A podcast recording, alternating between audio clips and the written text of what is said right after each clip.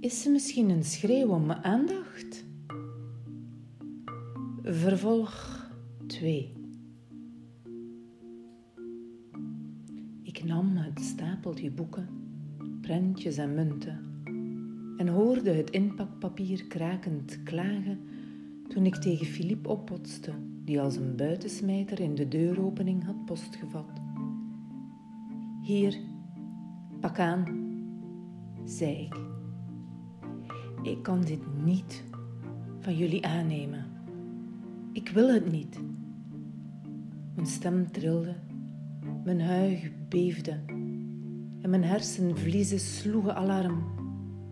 Het lederen vlies sponsde in mijn hoofd als een oude drum, maar niet eens zo hevig als mijn hart. Ik zal je ermee op je kop slaan, stom wijf, gilde hij. En hij gooide de geschenken door het huis dat ik als atelier gebruikte. De arme boeken ploften op de grond.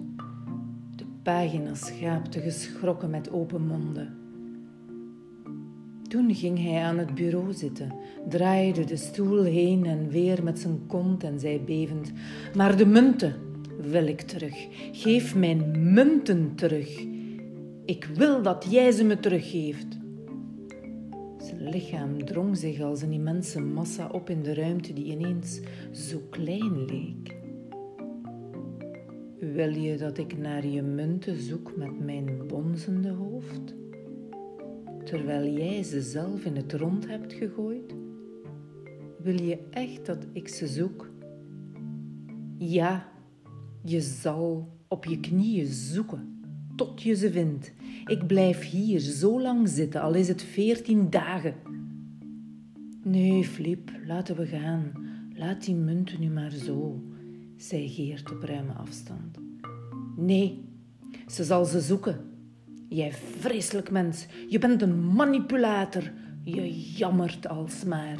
Je migraine is alleen maar een middel om aandacht te vragen. Je wil alleen maar aandacht met je geklaag. Ook in je boek doe je niets anders dan klagen. Ik begreep er niets van. Wat bezielde hem ineens? Hij was zo enthousiast over dat boek. Ze hadden gretig de eerste delen gelezen en ik kon de komende hoofdstukken niet snel genoeg schrijven. Ze zanikte alsmaar om nieuwe delen waar ik nog mee bezig was. Philippe had me aangemoedigd ermee door te gaan. Had hij mij het medelijden gestimuleerd? Had hij gedaan alsof? Was het waar dat hij zich door mijn massaal gejammer heen moest bijten? Ik twijfelde meteen weer aan mezelf, aan het boek, aan het waarom van alles. Ik heb pas echt reden om te klagen, ik ben ook ziek, stom wijf. Ik loop toch ook niet te zagen? Onderbrak hij mijn gedachten en hij gromde. Het was zo absurd. Maar ik was van slag en omdat ik niet reageerde, zette hij kracht bij en zei: Ik hoop dat je snel doodgaat. Dat mag je niet zeggen, zei Geert, alsof hij zo een vloek doorbrak. Ik stond naast Philippe, mijn ellebogen gesteund op een werktafel, mijn hoofd gedragen in mijn handen, bekeek ik het drama, waarvan ik de uitnodiging niet tijdig had afgeslagen en zelfs olie op het vuur had gegooid. Maar ik had te veel pijn om mijn rol in dit toneelstuk uit te spelen. Het enige wat ik wilde was dat ze weggingen. Dat was al. Het interesseerde me niet deelachtig te worden aan die cinema. Het was niet mijn geschreeuw. Mijn hele ziel heb ik aan je gegeven in die brieven. En je hebt ze niet eens gelezen, jij klote wijf. We zijn hier gekomen voor jou. Weet je dat wel? Stom mens.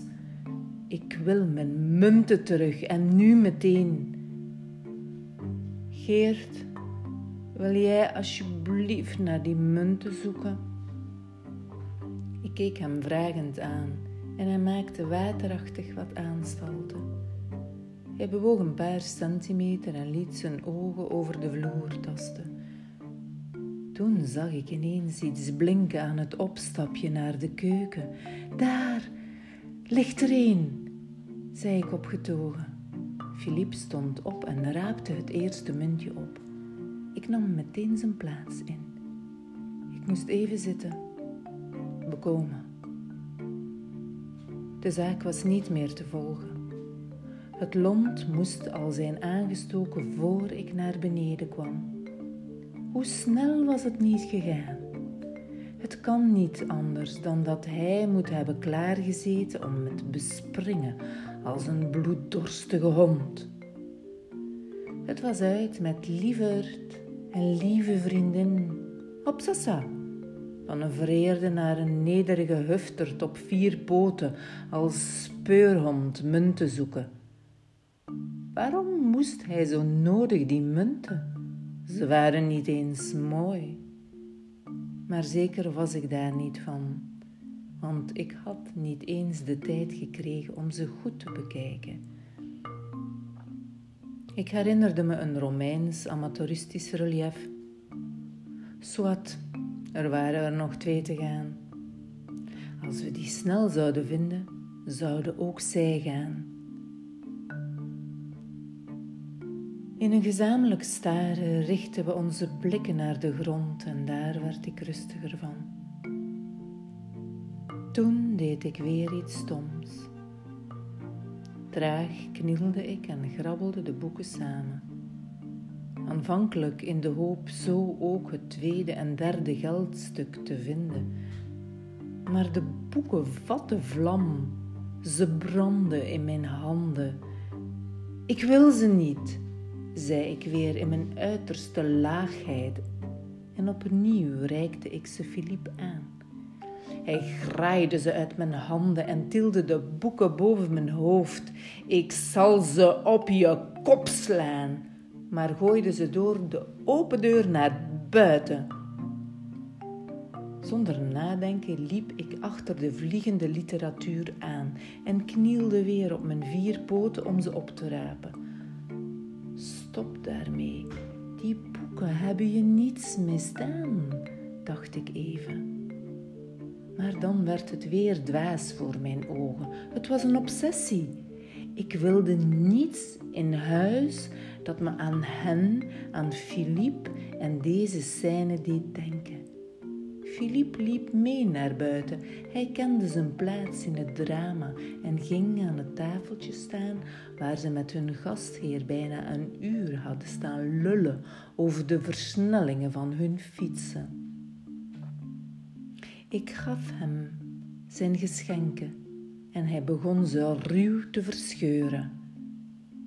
De woorden, foto's, prenten, zelfs het inpakpapier vlogen als vlinders en belanden als vlekken in het gras.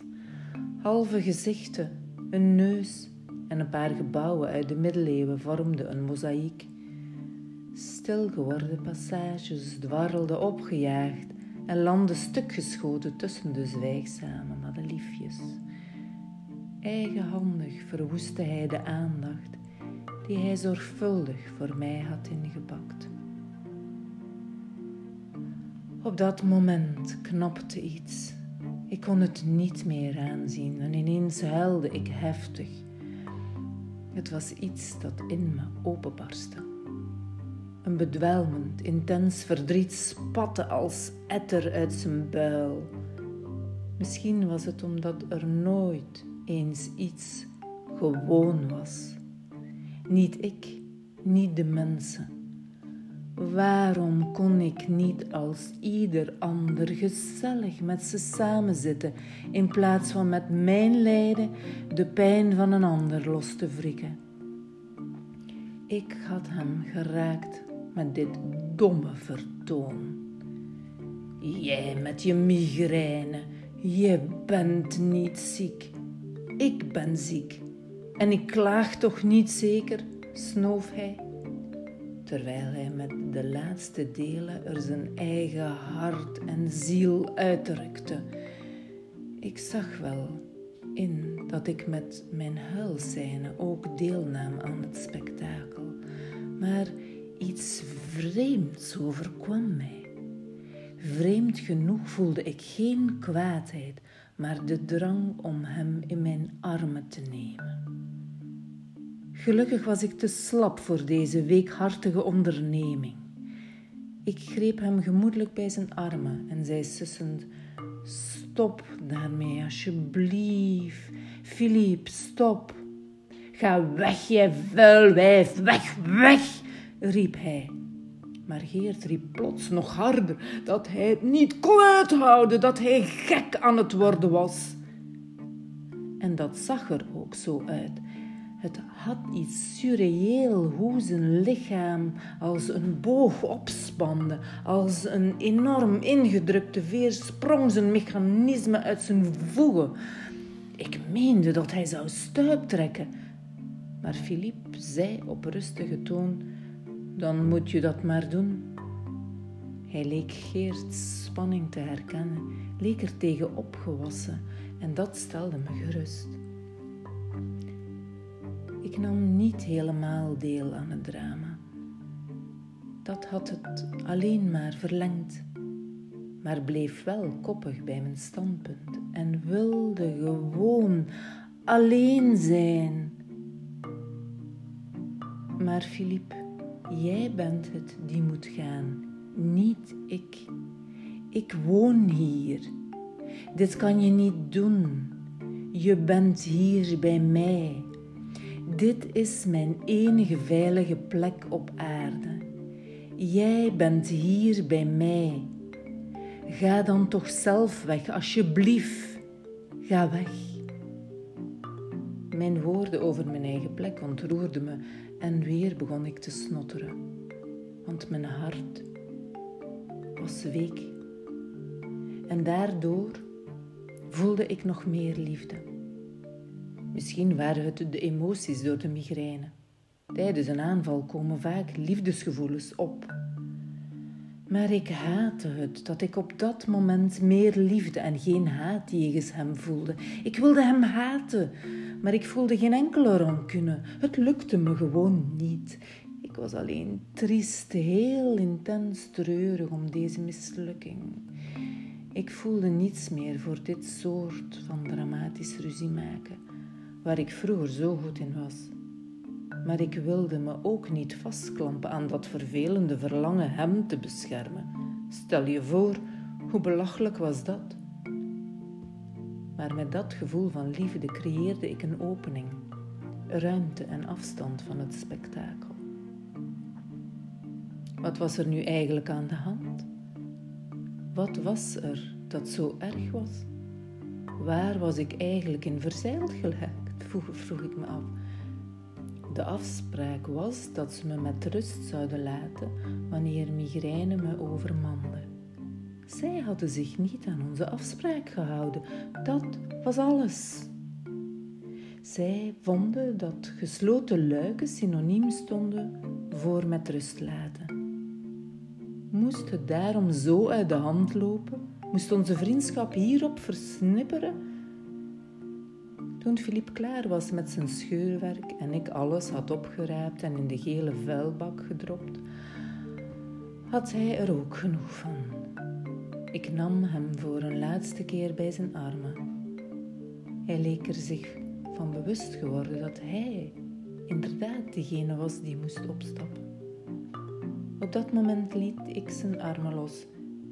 Hij pakte zijn fiets beet, als iemand die heel goed begreep hoe zo'n fiets werkt, en reed trillend van emotie weg.